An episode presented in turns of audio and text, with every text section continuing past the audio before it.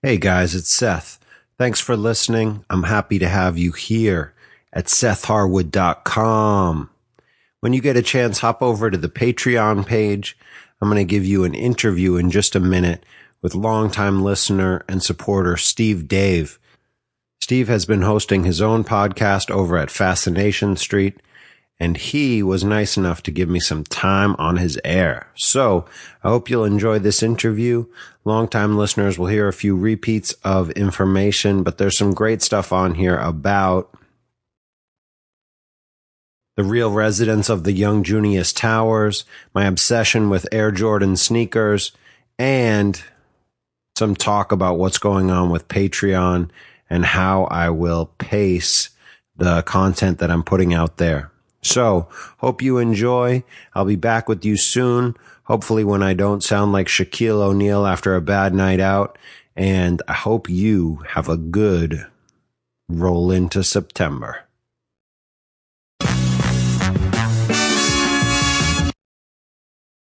So how's it going, Seth? Well, tell tell everybody who who are you? Who you be? I'm a writer from uh, Massachusetts. I would like to associate with Cambridge, Massachusetts, although now I live out near Northampton in the middle of the state.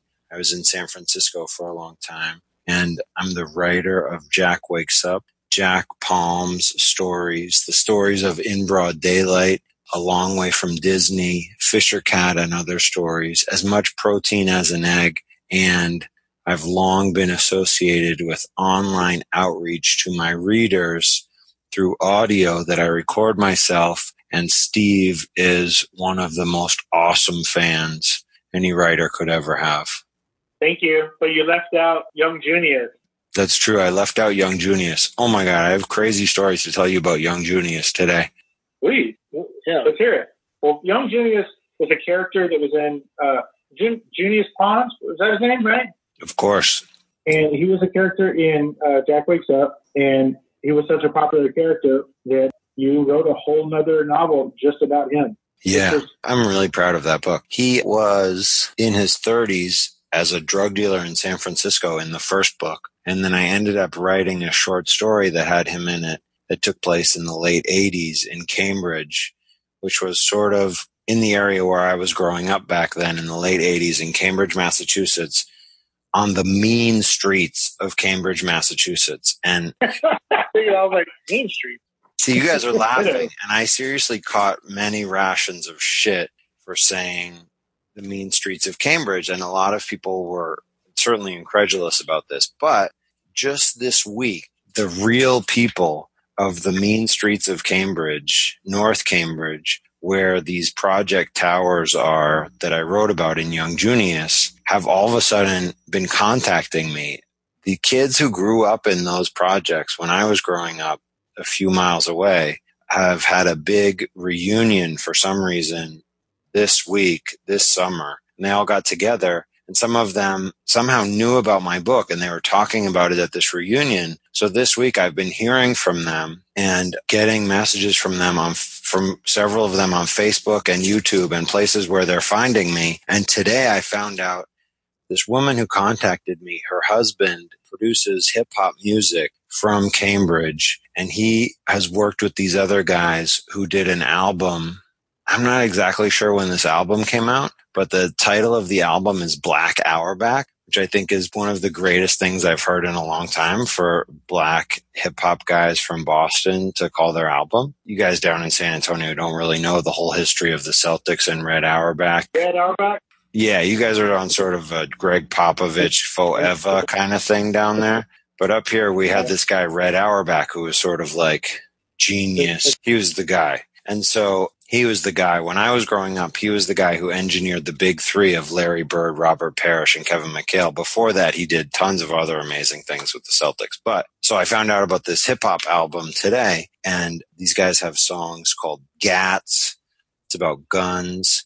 In the Bridge, which is really raw, rugged hip hop, talking about the actual main streets of Cambridge. So it's real. I'm here to say it's real. And Young Junius represents that which for me is sort of um, writing about something that was certainly a part of my adolescence. Where did you Where did you listen to this album? Where'd you get it from? It's on SoundCloud. I found out today that I can't buy it some for some reason. It's not on iTunes or any of those places, but through the Facebook account of this guy named Iraq Culprit, I found it on SoundCloud and I think he's called Culprit Records or something like that. But the album is Black Auerbach by KI. Shit is slamming. is it like old school? Uh, it's like old school. I'll, I'll, take it. I don't entirely know what my alternatives are. If like if this is multiple choice and old school is one of them, I don't know what the alternatives are, but this is like old school. It's not like it was released in I think 2001 or something like that. So shortly after the golden age of hip hop. Okay, so it doesn't sound like Wiz Khalifa. It sounds more like. Oh God, no! It doesn't sound anything like Wiz Khalifa or Panda or any of that stuff. These are Cambridge guys. It sounds a little like Wu Tang in some ways. All right, cool. Kick ass. All right, we're on it. So you're a big Boston fan? Are we going to go the sports direction? Yeah, whatever. No, I was just trying to say, like, how how big of an influence is that part of the the country, that city, um, in writing, in, in your short story writing and your long form stuff like that. I mean, how how much of it? I mean, is that why you venture out to different places like San Francisco or or or was it North Vermont, northern part of Vermont? Okay, so do you just write stories from wherever you live? Because I mean, you wrote San Francisco-based stories. You were you in Alaska? I mean, in broad daylight was in Alaska. When were you there? I was there for like 10 days in 2011. So basically, I went there and I was like, oh, I should write. Well, no. So Alaska, like I legitimately went there. It was an awesome trip. I wanted to write something set in Alaska because it was really an astounding place that really affected me.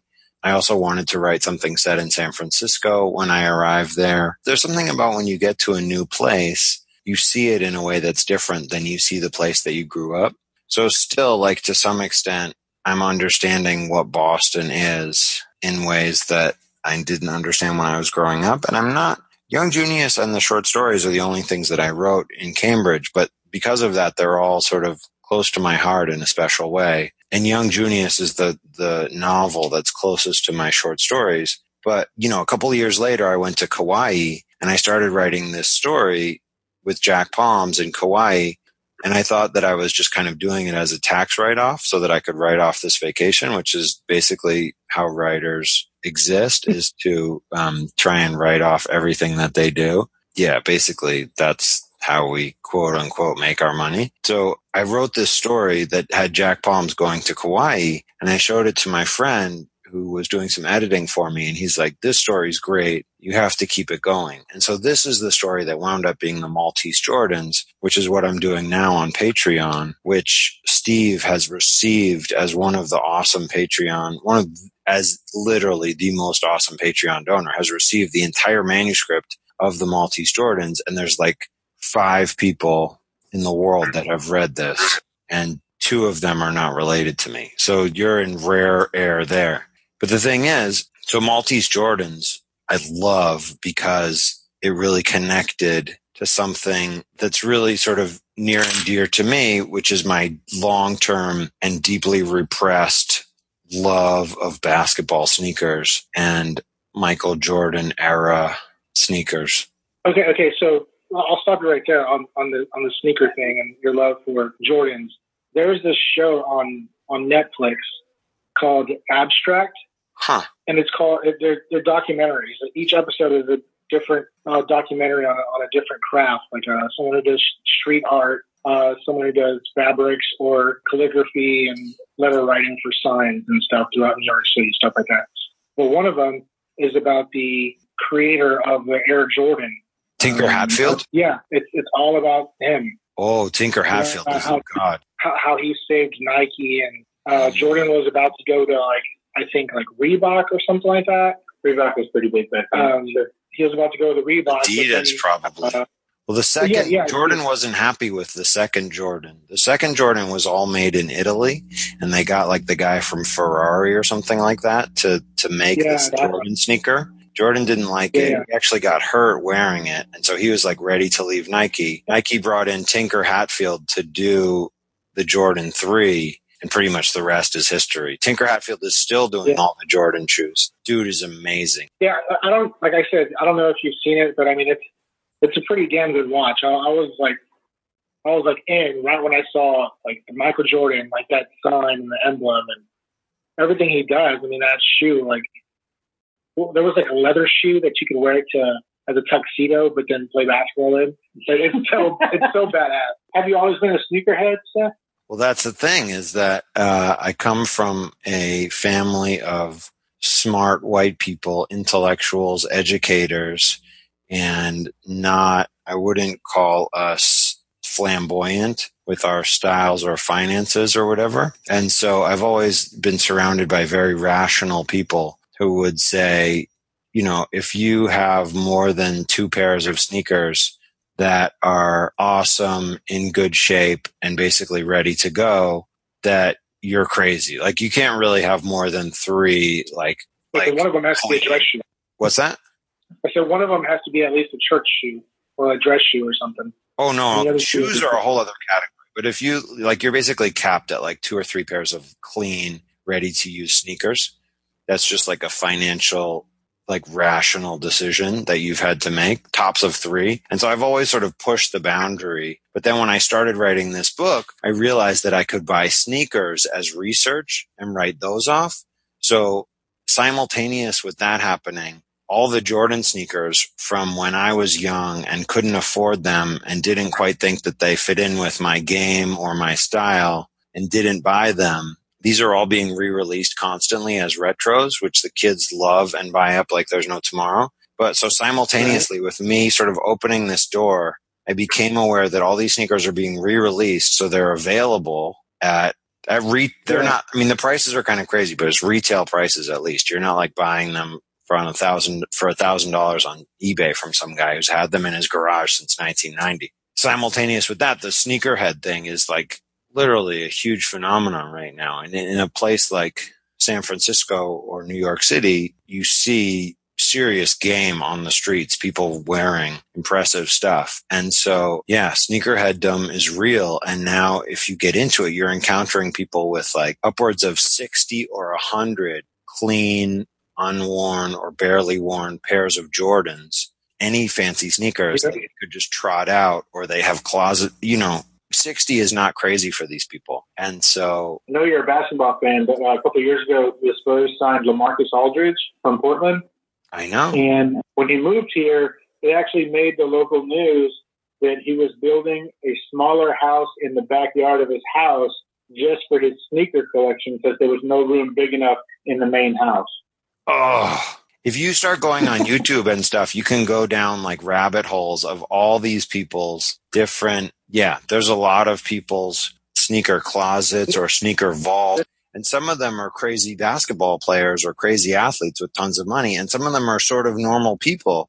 There's this guy in Portland who like owns some chain of, uh, like tire shops and he's got like this sick basement man cave museum quality display thing for all his Jordans. It's crazy. It's mind boggling. But there's also, yeah, there's all kinds of crazy stuff online where people are collecting this stuff. It's amazing. It's amazing. And there's online TV shows and this guy named Bobbito Garcia, who when I was really into hip hop in the early 90s was doing sort of the ultimate hip hop show in New York City with this guy Stretch Armstrong. They had like all the awesome independent hip hop on their show and people would come in there and freestyle on the air all the time and it was just amazing. Like this was the show to listen to nationwide. And so he actually wound up writing a piece for Slam magazine that was called Confessions of a True Sneaker Addict or something like that. And he went on to write a book called Where Did You Get Those, which is all about sort of sneakerhead and sneaker sneakerhead stuff and collecting sneakers in New York City when you had to like go all over the city to find specific things that other people couldn't find and it's just there's an amazing culture around sneakers and so really sort of opening myself up to that while I was writing this book as a form of research that I love it really just sort of energized me to get involved in this project, the Maltese Jordans. It's literally the best thing I've ever written. It's fantastic. How how did you get hooked up with Patreon? Well, tell everybody what Patreon is, and then how you got hooked up with it. Have you had a chance to read the whole manuscript? I have. You have? I have. Oh, no spoilers. no spoilers. Literally, you're like one of the five. Thank you. What do you think? Well, I mean, you said it yourself. It's one of the best things you've ever written. It's the best thing I've ever written. See? So, in, in your research of, of these of these shoes, what what trophy uh, pair of sneakers do you currently own? They call them grails. There's all this language also that I found out. Like I was, I started going to this sneaker store near me in San Francisco. And at one point, this guy, I was buying this pair of sneakers the day that they came out. And I had actually like given up on getting them in the store. So I had bought them online and then I went into the store anyway just to see them. And because I wear a size 14, they still had that pair and hadn't raffled them off or sold them. And so I was able to like get them in the store and look at them. And I literally was like, kind of wanted to buy them, even though that would end up with me having two pairs of these. And this guy was standing there and he's like, well, you could just buy one to, you could just dead stock these and then wear the other ones. And I was like, oh my God, this guy just used dead stock as a verb. I know what he means. and it was just like, it was awesome. I was like, for like a writer word nerd to like get into this whole world of crazy vocabulary and like figure it out and like, yeah, like, oh, of course. Yeah. I'll just dead stock those. It's like, oh no, he said DS. It's cr- anyway, crazy. It's like, oh, you could just DS that pair. It's like, oh my God, I actually know what that guy's talking about. So the ones that were kind of a grail for me was, um, so the year 1996-97, this is the first full year that Jordan is back after after his first retirement when he had the whole baseball fiasco. He comes back from that retirement partway through the 95-96 season, drops 55 in the garden, wears 45 and loses to the Orlando Magic in the Eastern Conference Finals in the playoffs, doesn't get to the finals, and he's wearing the Jordan 10s. I think at some point that year in the playoffs, he starts wearing the 11s. But basically, the 96 97 season is when they have Rodman, Pippen, Jordan. 72 wins, best record ever until the Warriors broke it last year. Arguably the best team ever in basketball. That whole season, he wears the Jordan 11s, which to many is the number one top best sneaker ever created by Tinker Hatfield and the best Jordan. And so for a long time, my grail or the thing that I wanted to get is a high top Jordan 11. I got a low top pretty early on, but when Jordan was playing, they never had the low top. So it took me a while to get a high top Jordan 11. I got one a year ago Christmas and these were called, um, I forget what they were called, but they, they weren't the greatest. They weren't like the greatest for me. It was like a different quality of leather and underneath the, the thing that I like about the 11s is that they kind of look like spats which is like back in the flapper days, the guys would wear like patent leather shoes with sort of paper over them underneath their pants. So it would look like there was patent leather and then this white and then their pants. And so the 11s look like that because they have patent leather around the bottom. Also, the 11s are the, the sneaker that Allen Iverson wore when he was at Georgetown. He was wearing Nikes and he's just ridiculous at Georgetown. But anyway, so the high top 11s, there was no low top when Jordan was playing. Now they have low top 11s. I got a pair called the infrared 23. The low 11. the low 11 infrared 23s. And I was like out to dinner the night that I got them and I was wearing them. And this waiter who I had like some guy who I totally doesn't know, he works at the restaurant. It was like very homespun soul food restaurant in downtown San Francisco. And this guy just like walks by our table. He's like, he just said, I like those 11 lows. And this person that I was sitting with had no idea what he was talking about. And I was like, that is sneakerhead knowledge there. And that's why I love this book. Because there's like a whole subculture that's very much in your face, but you don't realize it, but it's totally there. So the high top 11s, I got these, um, last Christmas, they came out with the Space Jams.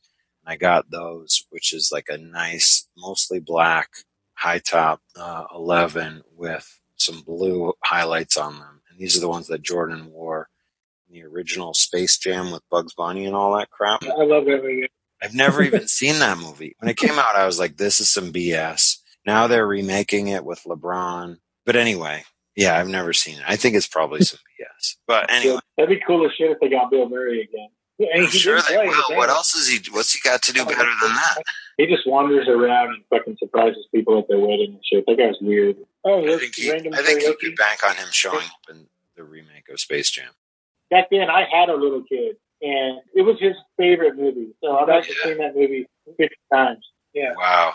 that movie's great. That was the thing for me is that I was in college then, graduating from college. I was a little bit out of college. I definitely was too cool to go watch a movie with Bugs Bunny. I definitely didn't have a kid that I could take to it. So I just was wrong age group for that. So the high 11s are my grail.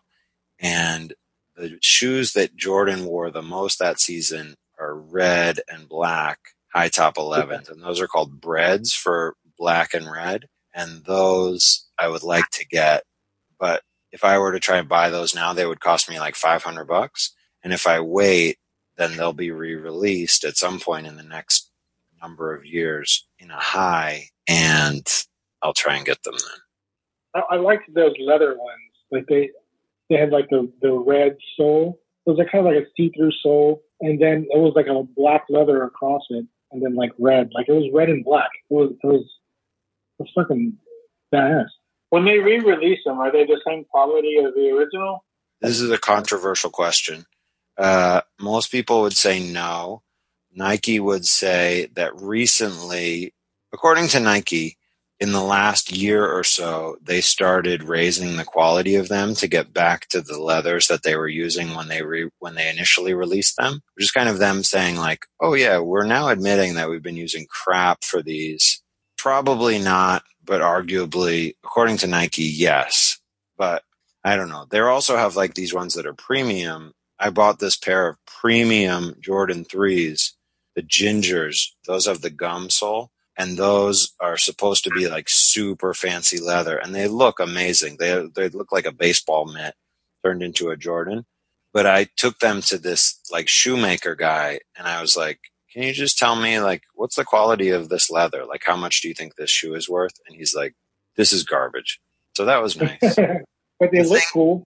they look cool and they're amazing. The thing about these shoes is that it's kind of like a car. Like as soon as you drive drive it off the lot, the value of it decreases so much. So you end up with these shoes in boxes that you sort of love, but at any moment you could just decide like, you know what? I'd rather have $200 right now. I'm going to sell this shoe or I'd rather, you know, 200 to $400. You could just be like, you know what? I'd rather just sell this shoe. And so I've done that. And then I have other ones like these high top 11s where it's like, I love the idea of having them on my feet, but combination of, I don't know if I have a day that's fabulous enough to break them out or it's like if I just break them out to like go to the park or walk around the block or something, then immediately like the value has plummeted. So there's this whole thing. It's like you end up with these ones and you're like, mm, I don't know if I can wear these. Sure. What I do is put them on a shelf, go on Patreon, make a video where they're in the background and people can see them, and then I feel good. All right, let, let's get away from sneakers and talk about your writing career and you. Let's talk about Patreon. Let me just, I didn't, I totally blew off that right. question because I was in the sneakers. Cool, yeah, do it. So what is Sorry. Patreon? This is, but you can see like this is the passion. Like if you follow your passion and write the book that you need to write, it winds up being a better book, but it might not sell or make you money or I don't know. Young Junius, I think, is the best book that I've published so far, and it's sold less than anything else. But these people in Cambridge are talking about it 40 years later at a at a cookout. So fucking a, that's good. Hell yeah. I'll send those people a free copy. What? Shit, yeah. Well, you can send all of them one free copy to share. Yeah, I'll do it. Um, so when I started, before I was publishing, I started releasing my stuff as serialized audio as a podcast. And I loved that partly because it enabled me to interact with technology, which it turns out I'm kind of good at. And because it allowed me to connect with readers. And I found out that I'm not the kind of writer who just sort of is good sitting in an ivory tower and only staring at the page all day and not connecting with people. So to put out the audio helped me connect with people across the country and around the globe who liked my stories and wanted more of them. And I really loved that interaction. So I thought that the end game of podcasting was to get published by a big publisher because I wanted to make money off of my writing. And it turns out that big publishers aren't really so good at that all the time. They're not really great at that anymore. So I went that route for a while. I did the thing where I just write the books and put them out in stores. And now essentially Mike Bennett came to me and said, Hey, I'm doing Patreon, making the podcast and connecting with an audience again. And this is a way that you can monetize it. So you should do Patreon. And I checked it out and, you know, I did Kickstarter a while back and that was great, but it's basically a ton of work to just do like one funding moment. It's a lot of work around just like one moment of money. And so the thing about Patreon is that it's subscription based. It allows people to subscribe for the stuff that I'm putting out. It allows me to get back to putting out my audio content. I love that. And I love getting to give people the audio of the Maltese Jordans without even thinking about you know, where is this going to show up as a book? Who's going to publish this? Is it what form is it going to be in? Blah, blah, blah. What stores? I just, you know, connecting with readers and listeners through the audio. I love that. You know, it's great that we've been able to develop a relationship through that. I'll do your voicemails or whatever you want. Like it's, you know, it's just been really fun to sort of go on that ride and be like, I email you or send you through Patreon something that's like 250 pages to have the the ability to do that and have someone that I've never met out there in San Antonio read it and love it, that's really great as a writer. Hey, you want to know something funny? You, you mentioned um, leaving a voicemail for people. Yeah. Um, my the the password for my voicemail is still five five oh nine from when I, I set that password up for you to leave my voicemail back in 09. Right right before Cinco de Harwood. Yeah. You realize you have to change that now, right? well, no, nobody has my phone number, but you just uh, said on the podcast. you just said yeah, on the podcast the, the password for your voicemail. I don't know but I mean, it's still after all these years, it's still five five zero nine. That's awesome. I, I was telling my wife that the other day, and it blew me away.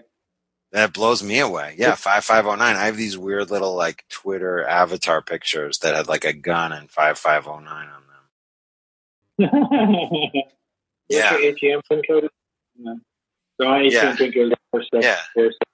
pretty much, pretty much within a day of this podcast coming out, someone will have hacked your voicemail and left dirty messages. Yeah, I'm gonna get my Zippers going. Yeah, it's great.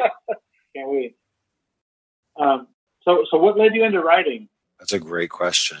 When I was little, I used to play with GI Joes, and when I was playing with them, I would be like making up all these stories and like imagining that these stories were playing out. And at the end, I would always be like, I wish I had like written that down or something. Like someone would think that story was really cool. And so I tried to write a couple times when I was really young. And in fourth grade, I wrote this story with this kid who had like a dragon and some knives and swords and stuff.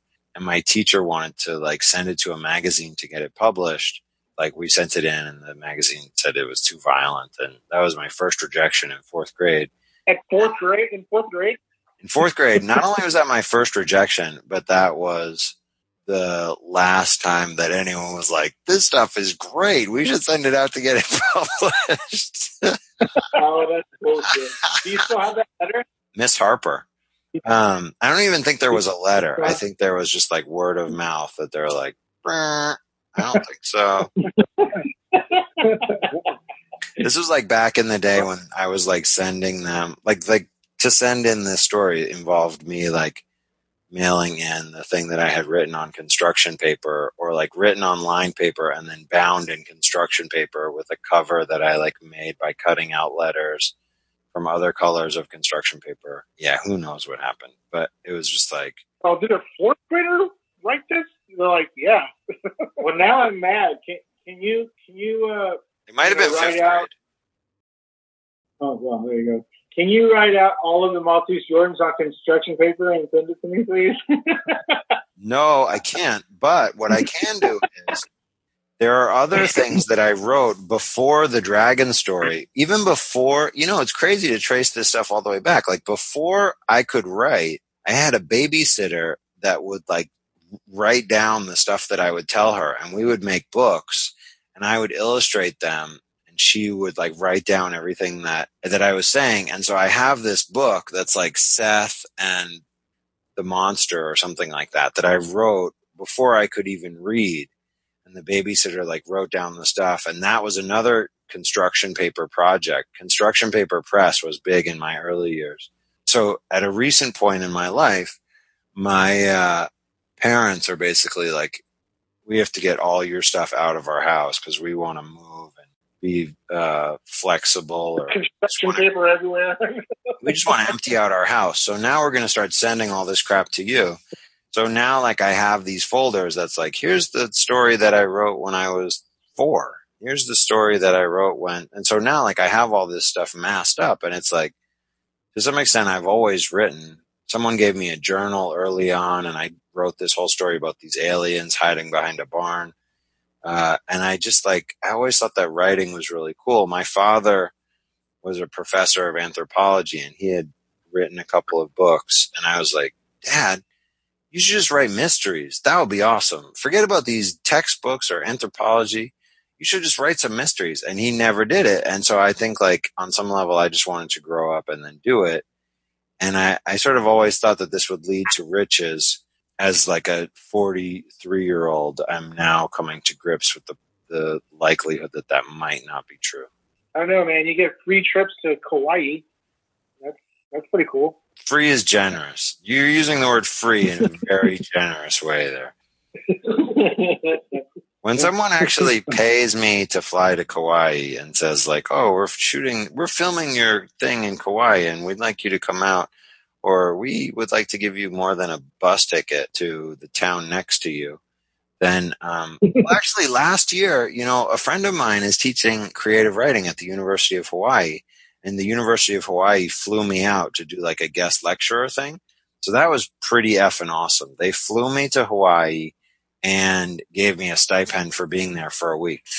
And that was freaking awesome. That was like a highlight of my writing career as well. That's awesome. It was crazy because I flew from Boston and I was so jet lagged the whole time that I was there. Every day I woke up at like 5 a.m. or something and just like stumbled around. I was staying on the campus in this weird campus hotel. And I would wake up and just stumble around campus before anyone else was awake. And then basically drink coffee until it felt like my face was going to melt. And then I would like go back and just hide in my hotel room sleeping until they forced me to come out and talk to students or something. Wow, sounds like you made the most of it. it was surreal. yeah, I totally made the most of that. Yeah, it was awesome. Oh, but no, I did some cool things when I was there. It was good. It was really good. I didn't climb a volcano, but I did do a yoga class. I did a yoga You class in. Hawaii where I got to hang upside down from the ceiling. From a volcano? Wow, dude, that's awesome. Yeah, I was Upside hanging down upside from a down in a volcano doing yoga and riding a hoverboard at the same time. It was it was a hot yoga, right? What is it called? Steam? What is it called? Heat yoga? Bikram. It's called Bikram yoga. I will solemnly swear that I have never done a Bikram yoga class. The rooms for those They're- things they're- smell terrible. Yeah. You go in there and yeah. there's some funk. Fuck working out. But the Patreon thing is, but so, so the financial piece is like the Patreon thing is like, if I can get back to doing the podcast and get the Patreon piece and bring back the listeners that I used to have for the podcast and get them onto Patreon, then I could make Mike Bennett money and I could, you know, basically fund some more writing projects and some Patreon stuff. So the goal and the plan is to release the Maltese Jordans uh, at a pretty slow pace. I kind of want to speed up the pace, but we should talk about that. I have a question for you. And then I want to roll into um, releasing as much protein as an egg through Patreon, which I think is a heck of a fun book. I think that is a fun book. You sent that to me when I was living in Kentucky. Uh, I liked it a lot. Yeah, it's good. It's about writing. It's about metafiction. It's about being a dad. It's about copulating. It's about golf. It's good. It's a good. It's about coffee. It's a good read. I I think that's fun. So I'm looking forward to podcasting that. I mean, I'm really excited about podcasting the Maltese Jordans But the thing is, and here's a question for you, Steve. Like back in the day, I was doing an episode a week, and that was hard, but it sort of had this awesome kind of frenetic momentum about it that really pulled me through in kind of a lot of excitement through the book. And I think really pulled in a lot of the listeners and fans as well. Now I'm older, I have a kid, and so I, I want to do it in a more managed way. And it seems like the audience is willing to go with one episode a month. But I kind of feel like if I could do more than that, it would sort of ramp up the, the excitement a little bit. What do you think? I think it would. I don't. I don't think every week is necessary. I don't think that's even conceivable with with a four year old. Um, but I think you could probably do every two weeks. You could probably squeeze that into your schedule. But I do agree that it would ramp up excitement and interest because it's a super exciting story. And even though I read it, I love listening to you read it. And so, if I'm going to be honest, it kills me to wait a whole month for the next yeah. for the next episode. It's funny to me though that people are based, but yeah, so I hear you, and also people are saying like we sort of expect like once a month now. Like it used to be that Sigler was like pioneering the way, and he would never take a week off, and so all of us were like killing ourselves. I think like the advantage of doing once a month is the pace is more manageable, but also it means that with this book that I've already written, I have content for like a year and a half or at least a year. Um, but yeah, right. like I want to ramp up the excitement. Like I want to loop in and get the word of mouth going to make it wider, to pull back in all the folks that, um, that used to be involved. But it's hard. I think, but it's hard. But I also think if I could do like maybe once every three weeks or once every two to three weeks, I could try I'm, that. I'm thinking you do it twice a month, like in the 15th and 1st kind of thing. If I'm being honest, you, I don't think I could do that. But if even if I did it once every three weeks, that's an improvement, right? Yeah, that's true. And what if I, mean, I also integrated in like the new remastered Jack Wakes Up episodes or Triad Deathmatch or In Broad Daylight? I think those are that's a great idea. I don't think you should do both of them. I think you should probably only have two stories going at once, you know, just so that the listener's not super confused about wait, which one is this one? What's happening right here? Well, it, well, um, Triad Deathmatch is only like five episodes, so I would just like pop that out. But if I was doing like sure. if I was doing Maltese Jordans and one throwback, and I was doing like three episodes, say three episodes a month or four episodes a month of those two items, what do you think? Would that be hard to follow? Only if your throwback is to Jack Palms. Because uh-huh. then we're going to get confused. We're going to be like, wait, I thought he was in, I thought he was in San Francisco. Wait, what's happening? But if your throwback, if your throwback is either Disney or uh, in broad daylight, I, I think that's manageable. I'd do broad daylight because it's a girl, it's in Alaska, it's wildly different, and so it won't be confusing. That's interesting. I like that. And so what? So if I'm able to do let's say if I'm able to do an episode of the Maltese Jordans every three weeks, what would you build in in terms of in broad daylight, in terms of like monthly? What do you mean? Like how often? Yeah. Well, I'm greedy, so I'm thinking as often as your schedule will allow. But in broad daylight isn't a lot of work to put those back out. So, like, do you think like one a month, right. two a month, one every three weeks? Because I could do this. Like we could flip a switch and I start re-releasing in broad daylight Monday or next week or something. Right. I've got um, all the files. They're ready to go. I just put I could start putting them in. But what would be a good pace and what would make sense to make it not confusing? Uh, no, no more than two releases a month. You know, one one of each. I think you should just do one of each per month. However you want to work that. I like you know, it. If you're doing one every three weeks, then I don't know, do one every week and a half or two weeks or whatever. But everybody who's on there is just playing hungry, hungry hippo, trying to get more content from you. And so I think that I think releasing all the older stuff is a fucking phenomenal idea because I mean, there's a reason that I've been a fan for all these years, and it's because your writing is really good. It's interesting. It's easy to follow. I mean, you can't put it down. I think it's great. I love it. I was so excited when you decided to do Patreon, and um, I think that the people that are on there are just greedy for more more hardwood words, more hard words. I feel thank you. I feel bad that I missed the beginning of August, but I just sort of needed a vacation. Well, I mean, and the important thing is that you communicated that, you let everybody know, so that everybody just wasn't sitting there going, "Whatever happened to that one thing that was supposed Yeah, to happen?" Like, you know, you, you send out a communication, and that's all anybody really wants is to know what's going on.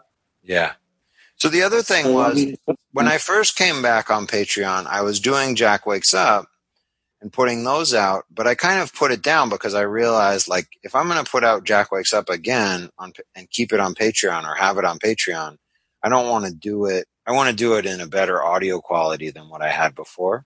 And so I stopped and now I've got those remastered, but I could start rolling out in broad daylight. Yeah. Like if I did like an episode of Maltese Jordans every three weeks and staggered with in broad daylight so that you get two episodes every three weeks. I think that's great, and they're completely different stories with completely different characters, Yeah. completely different uh, locations. I mean, Yeah. This is good. You're helping me you know, figure this out. they- they're wildly different content. Yeah. And I like I like the idea of doing the um the short stories, but to be honest with you, well, if I'm going to do the short stories and start re-releasing those, I want to make sure that I have all of those in the audio content quality that I want, uh, and then do it. Are you talking Disney? Yeah. Okay, so while we're on that, uh, everybody who's listening, uh, the first three people who hit me up on Twitter at at Steve Dave forty seven, I will send the first three people to do that an autographed copy of A Long Way from Disney, autographed by Seth, not by me. Wow, you have those So autographed by me? Wow. Yes, I do. Isn't there one of my books Yeah. that you have like 10 extra copies of? I'm pretty good about buying a, about ten of all of your books. I love you. but still, I still have left a few copies of Disney, A Long Way from Disney, and a few copies of um, In Broad Daylight. Everything else, I pretty much just have one copy of. Well, I have a couple of copies of Jack, the original Jack Palms. Me too. Yeah. Well, that's a great giveaway. I really appreciate that. That's awesome. Well, my so pleasure. you should give them your Twitter password too while you're at it. This guy, zero oh nine. it's Alex Hernandez 07. There it is. Right. Yeah, so that's awesome. So you're going to give away three copies of A Long Way from Disney, signed by me, to the first three people who hit you on Twitter. Yes. At At Steve Steve Dave. Dave forty seven. That's awesome. That's really awesome of you. And, you know, also, I'm doing an interview with Debbie Mack.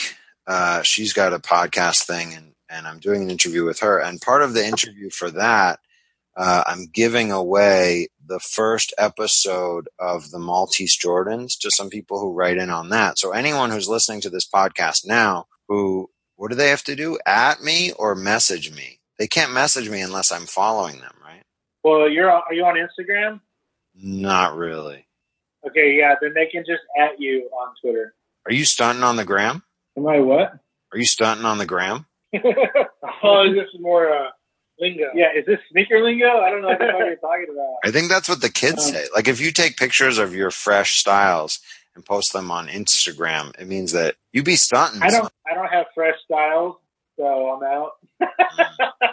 Well, if you have a style that appears fresh, or you just want to stunt your styles, whatever they are, you could take a picture and then put that on Instagram and post it. What else do you put on? What do you put on Instagram? Food. Yeah, it's mostly food. Oh, you? Oh, Your food stunt. uh, I put all kinds of things on Instagram. I put. um Yes, for suggestions on where to hide things. Yeah, yeah. yeah. So, so back to what you were saying. You were saying that anybody who who uh, contacts you or hits you up on Twitter at Seth Harwood gets what?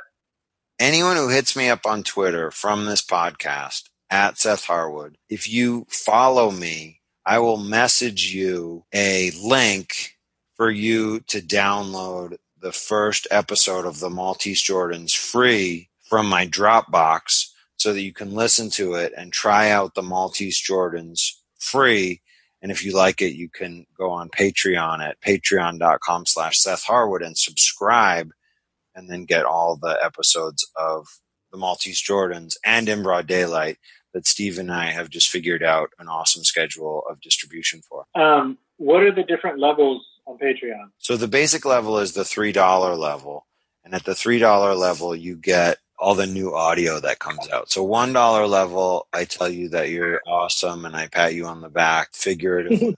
three dollar level, you get all the new audio, and then it goes up from there. The God level is where Steve is at. The five dollar level is you get early. No, at ten dollars you get like the text. So the audio of episode five hasn't been released yet, but I have released the text of episode five. So if you're in at the ten dollar level, you get the stuff early, uh, and you can submit questions for Q and A's one of these days I'm going to start these uh, monthly office hours where I talk to people on Zoom for this, kind of like we're doing now. Uh, $25, you get to beta read a story or part of a novel once a year, personalized video message. Then there's signed copies at the $40 level. $50, you can study with me and I will read your work uh, to critique it. I teach creative writing online for Harvard and Stanford. So I've got some chops uh, when it comes to teaching ye old creative writing. So if you want me to read your stuff and talk to you about it, you can get in at the higher levels of that. But basically, if you come on Patreon and jump in at the $3 level, $3 a month, you're paying less than a latte you are really doing something awesome to help support what I'm doing on there. Right now on Patreon, I have 60 people uh, the number goes up and down a little based on whose credit cards get declined in a given month. But, um, you know, 60 patrons in the first whatever number of months. I've, I haven't been doing this for a long time. It means a lot to me. I really like it. Great when I see new people coming on there. So, is there a limit to how many uh, papers can be submitted to you in a month's time, or is it just a sort of? Because you said there's a fifty dollar um, what is it? You pay fifty dollars a month, and you do like a proofread of uh, someone's work, and you got and then you guys go over it. So, is there a, a limit to how many papers can be submitted to you in a month's time? You mean like if a hundred of your friends like sign up at the fifty dollar level, am I going to start kicking them out? No, not necessarily. Just uh, from the one person. Oh, one person, one a month. One a month. Okay. Yeah, one person, one a month at the $50 level. Oh, at the $50 level, I do like assignments for people. I sort of like co opt some of my assignments from Harvard and Stanford and I give them to you. Uh, and you do a 500 word assignment and then I read those and respond. Uh, at $75, it's up to 2,500 words per month. Like you, you can write my paper for that? like that kind of thing? That'd be awesome yeah, a hundred and up is even more than that. And if if I you know if I'm doing my editing professionally for this, uh, the hourly rates for these are are a bit higher. So um, you know it's kind of a deal. But the thing is, like, there's a sort of a, a mix between the people who are the people who are on Patreon for me are mostly here for the fiction and not for some of them want to be writers some of them want the teaching, but a lot of them are here for the fiction. And so the Patreon on that level with the high end stuff is sort of uh, kind of of two minds. I want to figure that out and get it straightened out as I go forward. I think the editing stuff is going to kind of yield to some more writing based things. You know, there's a woman on Patreon who really, it makes a lot of sense. Like her thing is set up where like whatever you pay, you get the same thing, but it's like you know, three dollars you're buying her a coffee, five dollars you're buying her, ten dollars you're buying her lunch, twenty five dollars you're buying her dinner, a hundred dollars you're like paying for a night of her hotel or something, and then sort of wait, wait. like that. what? Nothing. No, just what? the way you were explaining it, it, it, just made me think of something else. Sorry. Good. Yeah, what do you get for five hundred dollars in your mind? that, that's where I was going. That's where I was like, what else can you go? Like how how high is like too high? How high does this thing go? yeah, I'll send you the link to her Patreon page and you can see. But it's basically like whatever you do, like you are um, getting the same thing, but like you're sort of giving more. And, um, you know, because ultimately, I don't have that many things to offer. One of the cool things was when I did Kickstarter, I offered all these people to uh, have a character in one of my pieces named after them. And then it was great because when I was writing and I had to come up with a new character, I would just go to this Excel spreadsheet and be like, okay, who's up next? Oh, I don't like that name. And just like pick a name that felt good. No, you're just like, oh, right. You're like, I don't like Alex's name. I'm a jerk oh, cop, yeah. I'm gonna get this guy being an asshole. Yeah. In, in one of his books, he says, uh, one one character is talking about. Oh, you sent me that. Yeah, I did send you that. I did that to everybody. that was everyone pays, right? Yeah. Yeah, these hookers are talking about the dirty cops trying to shake them down, and they're like, "Oh, oh yeah. man, that guy, he's the worst." But there was another guy. I felt bad because I named this other character after one of my readers, and then due to uh, changes in the demographics of who I needed that character to be, I then later had to change the name of that character. So it was, I sort of, it took, I gave and then took away. It was an unfortunate set of circumstances, but I had to be true yeah. to something about the city that I was trying to represent with. Well, there was a church. And so the, I found out that all the people who were priests there mostly were from Korea.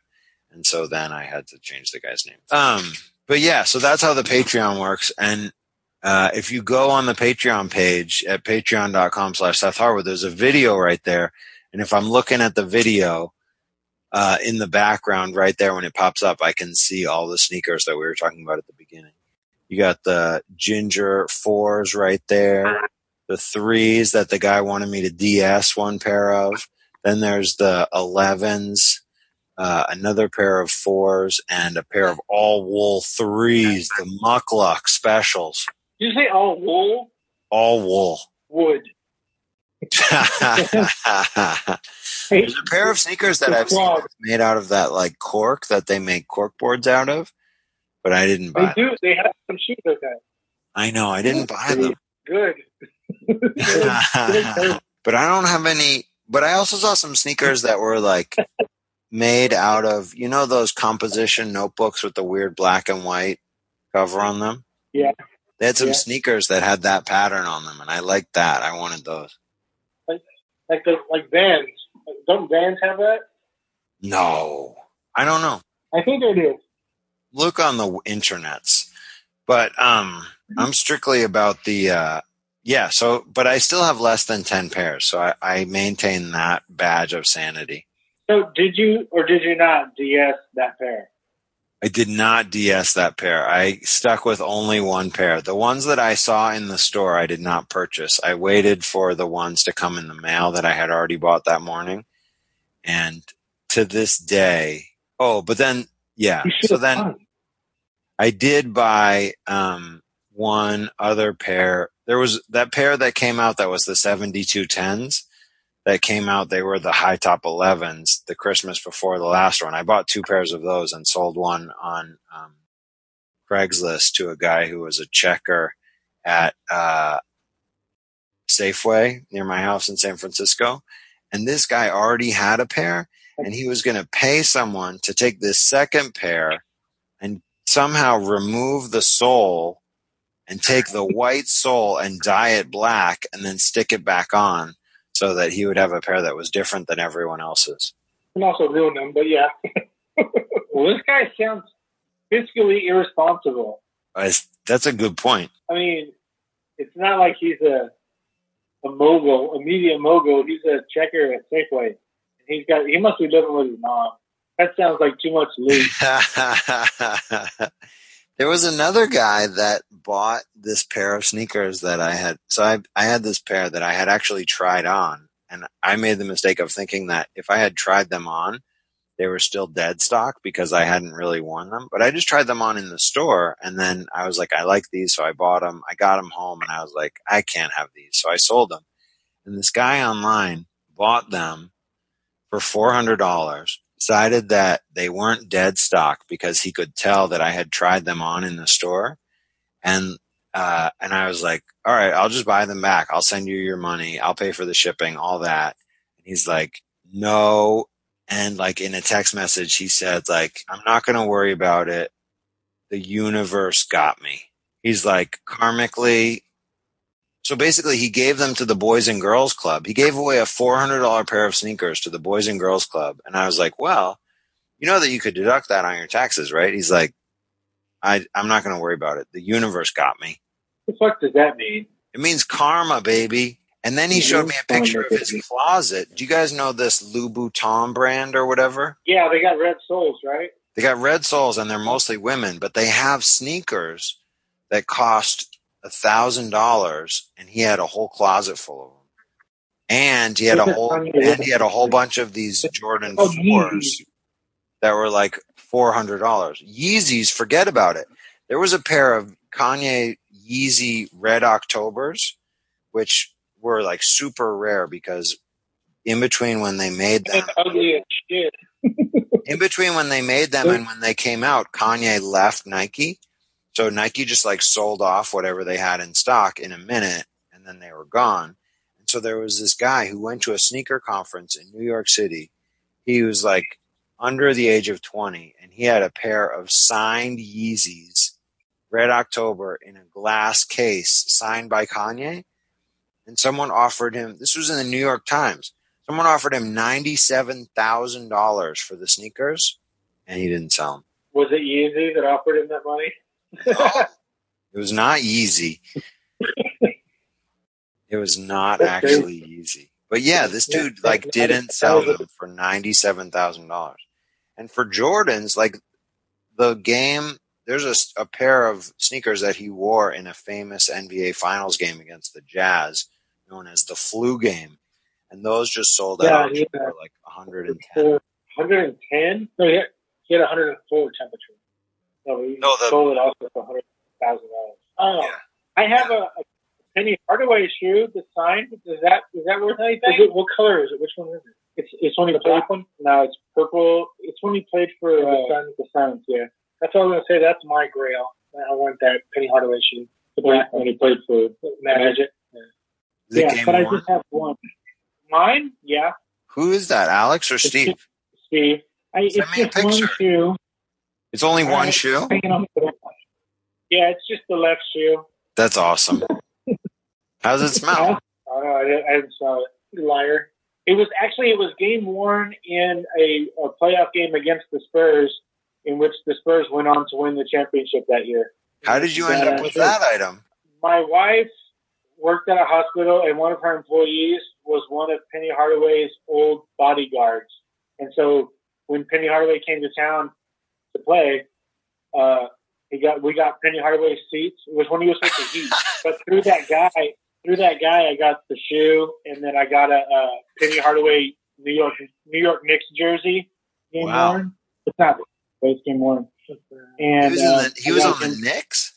yeah, it was last year, right? He was on the Knicks. I don't. Oh my it was, you guys it are had to be serious before Penny he was- Hardaway he- fans. No, not at all. but, I mean, he was super cool. And then when I met him, he autographed his. Uh, uh, I had bought a, a Miami Heat hat, and he autographed it. So I have, I have Suns, Knicks, and Heat. Penny Hardaway. When he autographed the hat, did he let you keep the whole hat, or did he cut it in half? I love the fact that you have one shoe. That's awesome. Just one. Just one. There was a thing online that this baseball player came to this basketball camp that one of the guys on the Celtics now was putting on. And the baseball player gave the basketball player a pair of Jordans that's a nice pair of Jordans that the baseball player signed. Now, why would you ever sign? Like the fact that he is giving him, a, like, if I'm going to give you a pair of Jordans, probably you might want to wear them, but why would you sign? Anyway, it was super weird. The guy signed this pair of Jordans and then gave them. But I want a picture of that Yeah, one Penny Hardaway that you have. Penny Hardaway sneakers, certain Penny Hardaway sneakers are getting retroed all over the place. Like I would say after Jordan, the Hardaway retros, they're called Foamposites. They're like mostly plastic or some sort of weird foam. Uh, Yeah, they, they're they're they're original ones. I'm, I'm a big fan of. Yeah, the kids on the street are crazy about those. The Foamposites, the kids like that. That's the number one penny sneaker. Yeah, send me a picture. I want to see that. I'll post it on Patreon. Right. I'll put that on the gram. Sure, I'll do that. Yeah, hit the thing. All right. Well, uh, I'm sure it's really late where you are. It's kind of Yeah. late where we are. Yeah. And Alex needs to put his to bed. This is the longest So- podcast I've ever done. You're welcome. I'm sorry, but a Uh, that was a compliment. You're welcome. We set a record. Woo! Uh, why don't you tell everybody where they can find you on on the uh, grams and the the tweets, grams and the tweets and the Facebooks or and the dot com, the coms books of whatnot? face? Uh, on on Twitter, I'm at Seth Harwood. On Facebook, I am uh, Facebook slash Seth Harwood. Or the things that you want are the author page is facebook.com slash author Seth Harwood. The real website is sethharwood.com. And the main thing that I want everyone to go visit is patreon.com slash Seth Harwood. If you hit me on Twitter at Seth Harwood, I will send you the link to the Dropbox thing to download the first episode of the Maltese Jordans. And if you go to sethharwood.com and hang around for a while, uh, the first chapter of the Maltese Jordans will appear there free soon, one of these days. I like that. All right, cool. Well, then, so I'm going to hit you up in just a few minutes. Fair enough. Tomorrow I will go on Instagram. I will go on, did I say Instagram or Twitter? Just stunt me on the gram. No, I'm just kidding. Go on, tomorrow I'll go on Twitter and everyone who's added me with the code hashtag Steve Dave 47 voicemail password 5509. uh, hit you right back with the uh, if you've actually if you actually are not Steve or Alex and you've listened this far through the podcast and you um, hit me on Twitter at Seth Harwood uh, and give the message blue turtle I will mail you a free book. Yeah, if you wait till next week, he's going to get a whole bunch of blue turtles. He's like, "What the fuck is blue turtle?" Why fuckers keep texting me like it's blue turtle? Hey, honey, do you know what blue turtle means? Exactly. Yeah. Well, Blue Turtle hashtag Steve Dave five five zero nine voicemail. You get the super special secret stopper. All kinds of good stuff happens. Anyway, check me out on Patreon. I'd love to have all you guys, especially Alex, as subscribers. Throw in a few bucks. You'll get the awesome audio, all kinds of good things, and uh, that's where we're going with this. That's that's the Patreon. Patreon.com slash Seth Harwood. Watch the video, check it out. It's your boy. Well, thank you so much for. Uh, I appreciate it. Thanks, Seth. Thank you. it. Thank you guys for having me on. I really appreciate it. Yeah, no problem. Thank you. We'll be talking to you soon. Have a good night, man. Thanks. You're listening to Seth Harwood. Subscribe today at patreon.com slash Seth Harwood.